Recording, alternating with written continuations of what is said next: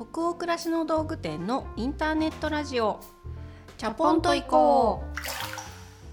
う。さんがつじゅうよっか日曜日のにじゅうじになりました。こんばんは。ナビゲーターの店長佐藤とアシスタントの吉部こと青木がお届けします。インターネットラジオチャポンと行こうでは、明日から平日が始まるなという気分を、皆さんからのお便りをもとに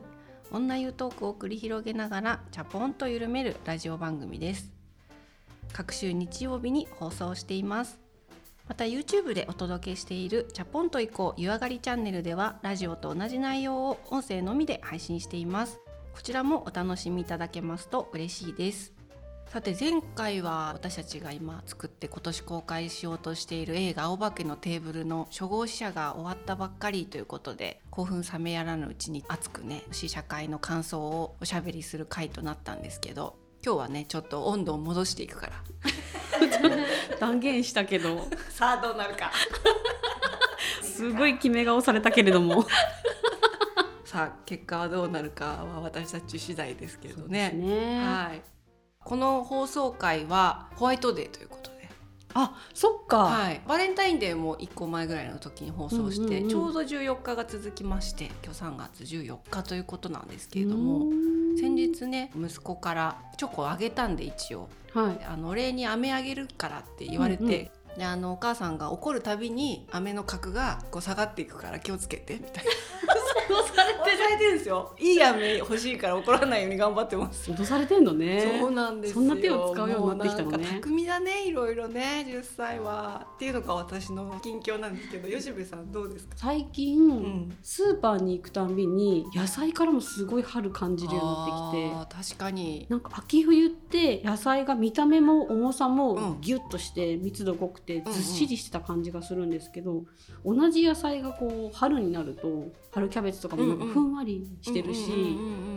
スナップエンドウとかもなんか緑が浅くて、どれもこれも緑が軽やかになって、密度も軽やかになって、食べ心地もふんわりしてるって。玉ねぎとかも確かに新玉ねぎ、そうそう、うん、うわ、食べ物も一緒に春らしくなってるんだなっていうのをこう、うん、目から食べ心地から感じて、これまで秋が一番好きな季節だったはずなんだけど、うん、今年急に春は花粉症ばっかりでもう辛い辛いって、それはあるんだけど、でも今年春目に入るものが軽くってフェアリー感があって、あ、すごいいいなっていう、へー、そんな感じです。確かに今のこの時勢もあるんですかね。私もなんかいつも以上に春が来たってことを嬉しく感じるかも。なんかずっと冬眠してたみたいな気持ちもあって、だから早くちょっと寒くても痩せ我慢して、うん、それこそ野菜と同じように自分もこうふわっとした服、軽い服を着たい、うん、あ、わかるわかるなんだろう ね, ね色もさ、ちょっとこうペールトーンの淡い色で、そうそうそうそう、軽い素材のもう重々しいアウターとかは脱ぎたいってならない。わかる、うん、そしていつも絶対に着ようって選ばないものとかもちょっと目に入るようになってきた、うん、あの黄緑色とか、うんうんうん、黄色もそうだし、うん、あとね、これ自分の中にはなかったんですけど、うんうん、桜色、あ、ピンクね、いわゆる。そうそうそうそう、えー、吉部さん確かにピンク着てるの見たことないかも。お互い見たことないよね。ないないない、うん、でもチークはピンクじゃんと思って、えー、あ、このチークのピンク乗せられるんだったら私ピンク着れるかもってこうちょっとワクワクしてる、うん、いい出会いがあったら着てみたいです。色物いいですね。ちょっとずつバングルつけたりね、アクセサリー使いなんかも楽しくなってきますよね。さて、今夜もチャプラーの皆さんからお便りたくさん届いていますので、その中からふたつほどご紹介するところからスタートしたいと思います。山形県にお住まいのラジオネームマリメッコさんからのお便りです。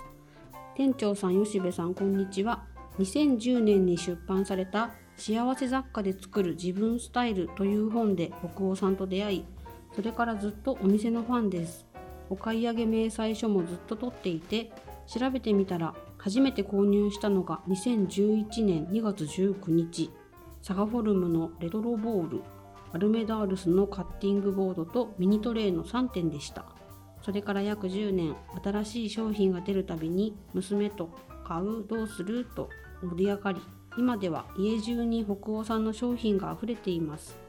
前のロゴも好きで箱をインテリアとして活用しています。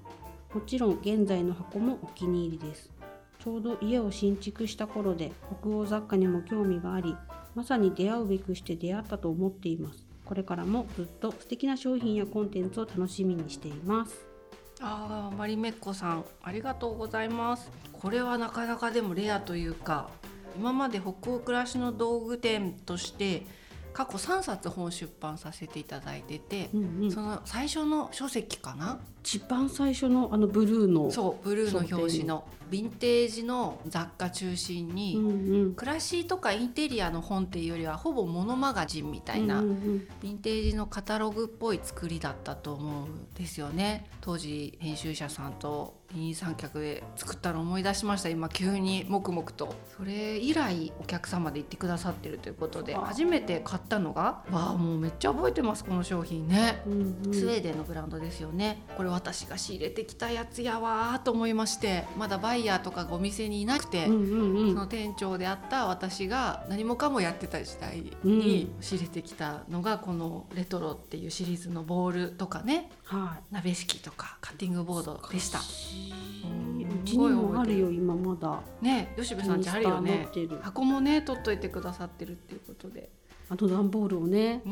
々リニューアルしてるから、うん、それもご存知で、うんね、ちょうど直近で段ボールリニューアルしましたので、うんうん、今の私たちのまあ気分というか、今までより可愛さというよりはちょっと引き算を施したデザインに変えたんですけれども、うん、そんな歴史を知ってるチャプラーさんということで、なんかすごく今日この収録の現場で息なし元気をいただきました。こっち見てみたいね。ね、本当ですね。なんかインスタグラムとかで北欧暮らしの道具店とかチャポンと行こうっていうハッシュタグをつけて投稿してくださっている方の写真とかは拝見させていただくのいつも楽しみにしてて、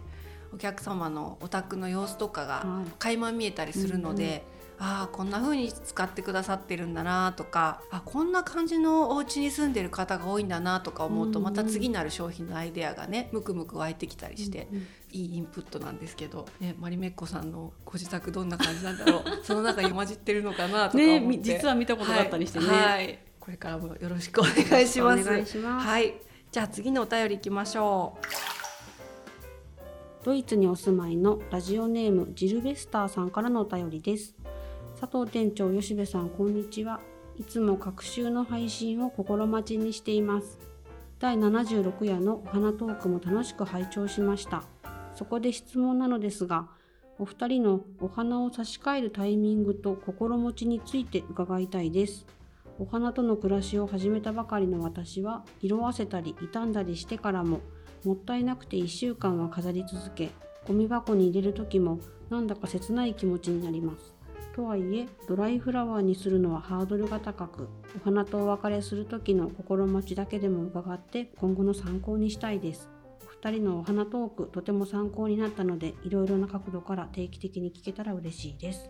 というお便りでした。はい、ありがとうございます。ドイツからということで、はいね、いつも本当各方面から聞いてくださってるんだなってことがとっても嬉しいです。前回案外お花についてだけあれだけ話すって初めてで、うんうん、植物のトーク会とかはあったと思うんですけど、うん、吉部さんのね定位置を決めるとか、うんうん、私も花瓶を決めるとか一種類を長さを変えてとかっていろんな自分たちで編み出した方法をおしゃべりさせていただいたんですけど、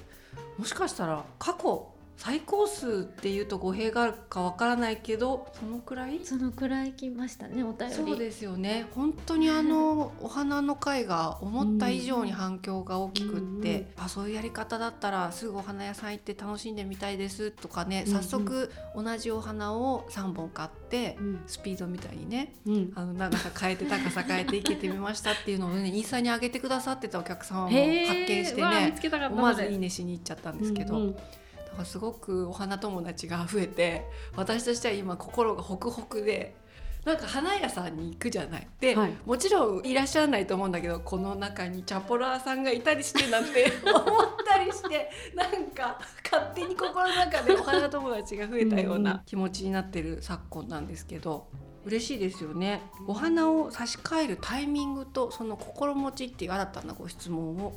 ジルベスターさんからいただいてるんですけど、そうね、お花に関わらず愛用してきたもの、めでてきたものをゴミ箱に入れる時ってのはやっぱり少なからず呵責っていうと言い過ぎなんだけど、うんうん、なんかこうしんみりしちゃう気は確かにあるなと思いますね。うん、なんだか切ないって言ってますね、ジルベスターさんもね。ね、そう、まさにジルベスターさんは切ないと表現されているけど、その気持ちはめっちゃわかりますね、うん、お花とお別れっていう風に私あんまり捉えてないというか、うんうん、生きてるものとか色があったり香りを発するものを生活の中に取り入れてたくさん見てあげて、うんうん、香りもいっぱい吸って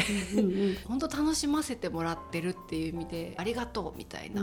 気持ちはあって、うんうんうん、それを生活の中で欠かさずずっとルーティーンでにじゅうねんいじょうやり続けてきてるから、もちろん見頃が終わってしまって処分しなきゃいけないっていうタイミングがしょっちゅうあるんだけど、うんうん、私その最初生ける時に長めに切って飾るじゃないで、うん、夏だともっと早く元気なくなっちゃうからサイクル早くなるけど、今みたいなまだ寒い季節だと本当いっしゅうかんぐらいは持つ花が多いので、徐々に徐々に切り戻していって、うんうん、だいぶもう元気がないけど短くすれば首がもたれないなっていうようなのを、今度はキッチンに移動させて小さく飾って大きく飾るリビングの方をまた買いに行くっていう感じで、家の中でも売買するまでに結構ぐるぐるぐるぐるさせてるかも。あ、全くそう、同じ、うんうん、ぐるぐるさせてる、うん、だジャムの空き瓶とかを結構捨てずに取ってるのがあるのよ。それがもうそんな時大活躍で、うん、そうするとまたそこから数日は楽しめるよね。そうね、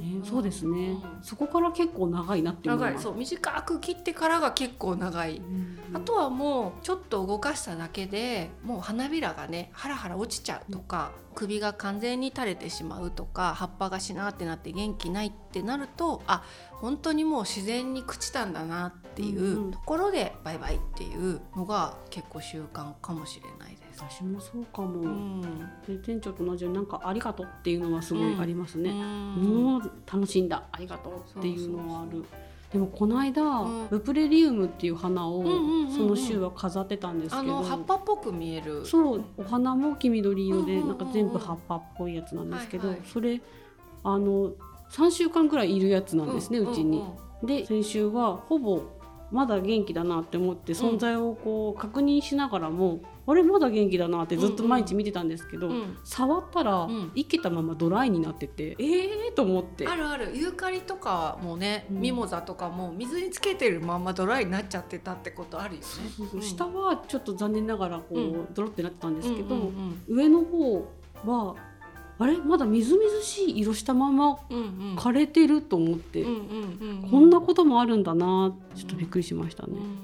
ん、だから儚いけど本当今週もありがとうみたいな、あなたたちに元気もらいましたっていう感じで、また元気に花屋に出かけていって、うんうん、新しい花と出会うっていう、うんうんうん、そんないちねんを私たち過ごしておりますが、回答になっているといいですね。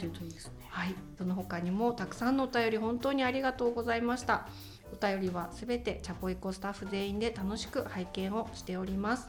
それでは本日のテーマとなるお便りに行きましょ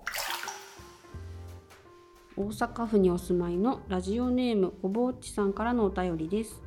店長さん、吉部さん、いつも楽しいお話をありがとうございます。私は完全に理解していない状態で仕事を進めている感じが抜けません。何かについて理解できたと感じられるラインが人より高いのだと思います。それは分かっているのですが、いつまで経っても自信が持てません。理解するまで頑張って勉強を試みるのですが、キリがなく時間が足りません。どこかで妥協しなければならないと思うのですが、妥協点をどう決めたらいいかわからないのです。お二人は仕事を進めていく中でどう妥協点を設けて取り組んでいらっしゃいますか？何か楽になれるようなアドバイスがありましたら教えていただけると嬉しいです。うん、というお便りでございました。大阪府のごぼうちさんからということですね。妥協点、なんか興味深いですね。ご質問このおっしゃっているお仕事上の妥協点っていうのは解釈が正しければいいなと思うんですけど、取り組んでおられる業務に関して完全に理解していない状態でどんどん動かしていかなきゃいけないっていうことに一定フラストレーションがあるっていうことなのかな。だからすごい準備とか勉強されてるってことなんですよね、きっと。理解するまでって書いてらっしゃるから、うんうんうん、でもなかなかそのよし完璧に理解できたこれでいけるぞっていうところまで追いつくのに時間が足りないっていうことがきっとフラストレーションになっているっていうことなのかなと思って、これってだからごぼうちさんの場合はある業務とかに関しての自分の理解度みたいなところを、うん、ある自分の理想まで持っていきたい、うんうん、でもなかなかそれが持っていけてるように感じられないっていうことでのモヤモヤなのかなと思うんですけど、そういうことに限らず仕事において、まあ、これ家事とかね育児とか全てにね、もう網羅されることな気もしてくるんだけど、うん、妥協点、まあ、これでいっかとかこれで行ってみようみたいにするポイントの見つけ方で、なんかこう人類共通の悩みというか、確かになんか考えたことある人いっぱい心当たりあるんじゃないかなって思った、うんね、しかもそのラインを自分で決めていいのか、うんうんうん、動画見たらこのぐらいなのかなとか、いやいや仕事だからちゃんとこのぐらいやらないととか、いろいろ基準になる点がありそうですよね。うーん、でも確かに若い時から今に至るまでその妥協点とこだわるところはこだわるみたいな、そのバランスを見つけながらの戦いだったような気もするから、うん、はい、妥協点の見つけ方はなんかこんな風にやってきましたとかってサクサクっとお話できる気がしないんだけど、うんなんかその葛藤多分私もずっと二十数年してきたなっていう自覚はあるかもってお便り読んだ時思ったんだけど、吉部さんはどうですか？でも私もそうで、うん、自分なりにこうなのかなって理解した状態で進められた方が、うん、心理的には安全だなとは思ってて、それはすごい大事にしたいので、うん、特に一人でやる仕事よりは人と何か関わってする仕事の時は理解度を高い位置に持ってった状態でその現場に入れたらなとは思うんですけど、うんうん確かにそういう準備してきてるよね、吉部さんもね。ですね、うん、なんか自分の言葉で必要なコミュニケーションをできるっていう多分自信がそこまでないので、うん、手を変え品を変えというか、うん、こう言葉を補完するような道具を準備するんですけど、うんうん、それをやっとくと安心って分かったのも最近というか、だからそれまでは多分わたわたしてたんじゃないかなって思うんですよね、うんなんか例えばその、まあ、吉部さんも今、うん、クラシコムの中でいろんなそのコンテンツ読み物を作ったりとか、うんうん、商品ページを作ったりする部門で編集者として働いてるけど、はい、一つ一つの出来上がり完成度みたいなことって関わるそれぞれの人がいろんな完成度を目指してるじゃない、うんうん、その中の一人として自分も参画しているって考えた時に、いやこのぐらいにしとこうとか妥協っていう言い方するのが適切かはちょっとわからないけど、うんうん、それを長年やってくる中でいい力の抜き具合みたいなのを見つけてきたなみたいな振り返りとかってあったりする？うんとね、うん、どこまでやっても、うんベストっていうのが、うんうん、多分毎回たどり着いてないんだってふと気づいたんですよね。あ今できる自分のスキルだったりみんなの中にあるイメージだったりをこねくると、現状ここのラインまでしかできなかったっていうのが、うん、多分そのラインだと思ってて、その都度やっぱり精一杯やっての今の仕上がりなので、それ以上のことっていうのはまたその次の案件でできるかもしれない、うんとかって思ったりします。だからその出来上がりはみんなの最初にこの商品いいよねって思った時の新鮮な気持ちが乗ってるかっていうことと、うん、その気持ちに先走りすぎてないちゃんと伝わるお客さんに受け取ってもらいやすい形になってるかっていうのが自分の中のジャッジの基準になってるか、あとちゃんとワクワク自分でもできるものが取れたかとかいう感じかな。受け取り手あってのページなので伝わっているかしらっていうのが一番大事で、で、自分が分かってる分かってないっていうのはその次かなっていう、自分がすごいこれに満足してますっていうよりは、現段階でこのページを伝えるために必要なものがちゃんと揃ってるかみたいなのが基準ですかね。妥協っていうとまたちょっと違うかもしれないなって思いました。手はね尽くしてるので、そういう意味では一つポイントとして締め切りっていうのはやっぱりあるかもしれないよね。もうこれ、この全体感で私も判断することやっぱすごい多いかも、うんうん、こだわり尽くそうと思うと締め切りないとどこまでもいけちゃうけど、うん、やっぱり一定妥協じゃなくて、まあ、判断だよね多分ね、うんうん、このくらいで十分でしょうとか、うんうん、これでも十分伝わるでしょうとか、うん、これ以上のこだわりは多分そんなに大きく結果に左右はしないだろうなとかっていう判断のポイントっていうのがやっぱ締め切りによってあることはすごくあるなと思うし、最初の方で吉部さんが言ってた、例えば自分自身がそれに満足できてない状態でもうリリースしなきゃいけないとしても、またその次の仕事でその学びとか振り返りを回収できるかもみたいなことをさっき言ってたじゃない。その考え方すごいいいなと思った。だから一回一回で区切って考えるっていうより、人生と一緒でずっと長く考えていくと、なんかここで妥協したからダメだとかっていうよりは、うん、そういうこと含めてどんどん積み上がっていって、うん、経験として重なっていくっていう考え方はすごいありだなっていうふうに思いましたね。ちょっと妥協っていう言葉をあえて続けて、せっかくご質問いただいてるんで使わせていただくと、なんか妥協の仕方を覚えるためには、ある時期やっぱりそのこだわってみるっていうその逆の触れ方みたいなのが必要だったりする時もあるのかなって思って、周囲の人との関係性っていうのが悪くならない程度にやらなきゃいけないとは思ってるんですけど、両極端に行く時期ってやっぱりあったなって思うんですよ。これは本当に個人的な自分の場合のサンプルとして聞いていただきたいんですけど、うん、仕事の話だけじゃなくて人生全体においてすごい大事にしている考え方に、昔母から聞いた話がすごい残ってるんだけど、タッキングっていう言葉知ってます？タッキング？わかんない。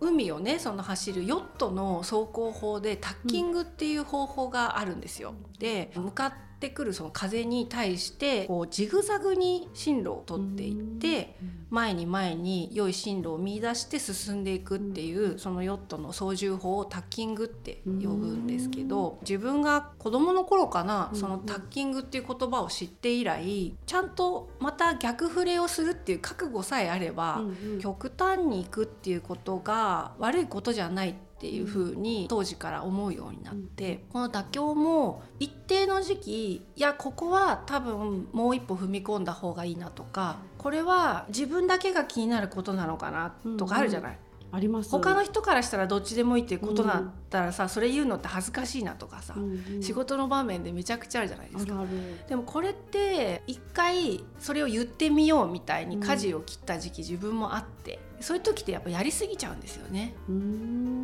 でも今そういうコンセプトだと思ってやることにはやっぱり意味が一定あって、うん、そこで起きてしまう摩擦とか衝突から私もたくさん反省したり学んだりしてきたし、うん、でもそれでいいって思ってないんですよ。どっかでまた違う逆方向にジグザグで舵を切らなきゃっていつも自覚的にやってるから、あ、ここがもう一旦限界だなってところで力を抜いたり、いいよいいよにしたり妥協するっていう方向にまた舵を戻すと、そうすると前ほど妥協するっていうところに戻んないんですよね。うん、確かにちょっとずつ上がってる感はね、ちょっとずついい真ん中の進路をやっぱ取れるように年を重ねていきたいから、今まだそこには達成してないんですけど、もっと昔よりはこだわりすぎるとか、勇気がなくてその妥協しすぎるっていうところから倍々でこだわったり譲ったりっていうことが前よりはできるようになってるなって思うんですけど、これやっぱりある時期極端にジグザグジグザグをいかないと見出せなかったなっていうのはすごい個人的な実感としてあって、なので今の自分がこだわる方が勇気がいることなのか、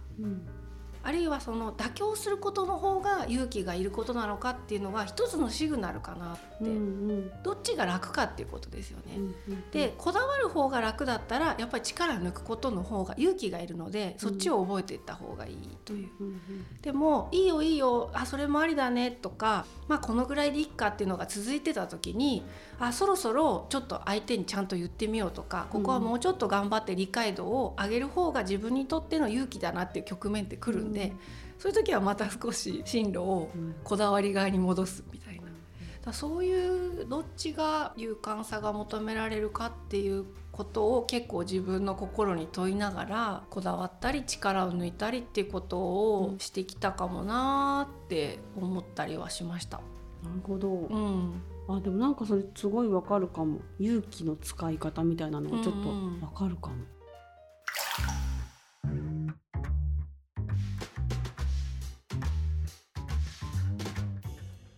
とそれの話と同じなのか巻き戻るのかわからないけど締め切りがあるからっていう話だったよね、はいはいはい、締め切りがあるからそこまでは頑張るっていうのは締め切りギリギリとか間に合わないみたいなことをやったことがあるからかもしれないな、うん、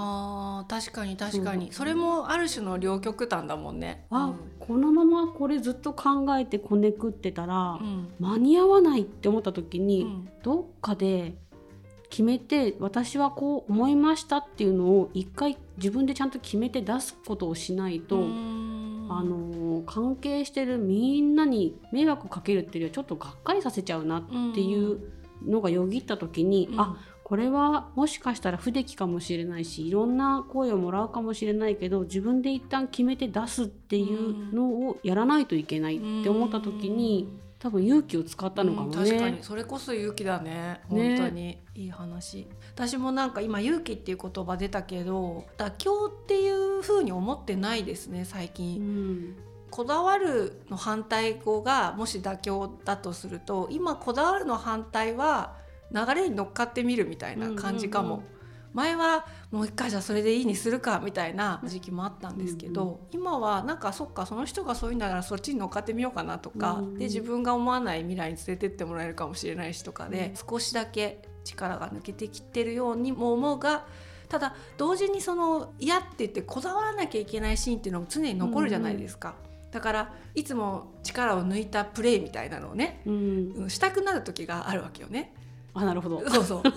その方がいいじゃない。いい人でいられるし自分も気持ちいいし落胆する必要ない、うんうん、でもやっぱいや違うとうちのお店は今そっちじゃないとかっていう風にこだわらなきゃいけないっていうシーンも時折あって、うん、だからその力のこう入れたり抜いたりする時ってやっぱりすごく勇気がいるというか私勇敢っていう言葉がすごい好きなんですけど勇敢っていうのはその大胆さとか気が大きいってことではないと、うんうんうんもともとすごく弱さがあったり気が小さかったりする人でも勇敢さっていうのは身につけられる、うん、あえてっていう言葉が勇敢って入ってるから、うんうん、あえて力を振り絞ってこだわるとかあえて流れに身を任せるとかっていうのが勇敢っていうことなのかなって思うとなんかそれ以来勇気っていう言葉よりねなんか勇敢さって言葉がすごい自分はもともとそんな気が大きいタイプじゃないけど、うん、でも必要な局面で勇気を出すようにやっぱり努力はしてると思うのでそのに文字はいつも心に置いてるけど、うん、さっき吉部さんが言ってた話もまさに勇敢ってやつだななんてことを思いました。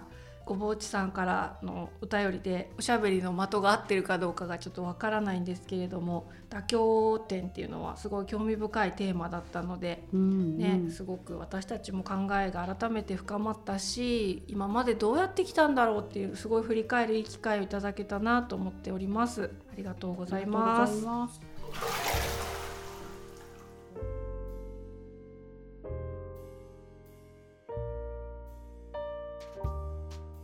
さて今夜のインターネットラジオちゃぽんと移行はここまでです。皆さん本日のお湯加減いかがでしたでしょうか、えー、吉部さん今夜は何度でした？私最初にね、はい、今夜は温度緩めでいくわよって宣言したんだけどね言いましたけれども、うんはい、店長からやっぱ勇敢の話出るとねよんじゅうななどだと思うんですよ。すごい言い聞かせてるから日々自分に勇気はなくていいけど勇敢さを出せって自分にね言い聞かせてるからね勇敢な今夜はよんじゅうななどで、はい、ななどで、はいえー、皆さんの気分が本日も少しでも緩まると嬉しいです。番組は北欧暮らしの道具店のサイト上やアプリに加えて、購読に便利なポッドキャストや スポティファイ でも配信をしています。ぜひチャポンと移行で検索してみてくださいね。それから ユーチューブ で公開しているチャポンと移行 ユーチューブ 編湯上がりチャンネルも同時に公開をしております。こちらもお楽しみいただけると嬉しいです。引き続きお便りも募集中です。感想、ご意見、ご質問など、サイトやアプリでチャポイコ最新記事を検索していただき、ページ後半にあるバナーよりお送りください。スポティファイ の場合は説明欄のリンクからお便りフォームに飛ぶことができます。全国のチャポラーの皆さん、お便りお待ちしてます。えー、最後に恒例となってきましたが、映画青化けのテーブルについてです。これからも続々と新しい情報をお届けしていきますので、劇場公開までぜひチャポラーの皆様にも一緒にこのプロジェクトを動かしているような気持ちで応援をしていただけると大変心強いです。次回のチャポイコはさんがつにじゅうはちにち日曜日の夜にじゅうじ放送となります。それでは明日からもチャポンと緩やかに、そして熱くいきましょう。ナビゲーターの店長佐藤とアシスタントの吉部こと青木がお届けしました。それではおやすみなさい。おやすみなさい。